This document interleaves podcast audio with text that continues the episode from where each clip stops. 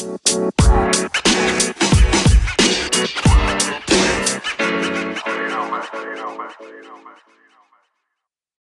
Premier League picks. This is for football or soccer, as some people like to call it.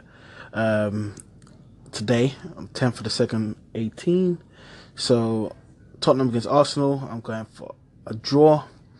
Next game, I believe it's Crystal Palace versus Everton. I believe I'm gonna go for Crystal Palace. And then next, I'm just going for the winners. The winners are the next match will be Stoke, Burnley, Watford, and Man City. I think Man City are playing Leicester. Let me know what you think. Do you agree? Do you disagree?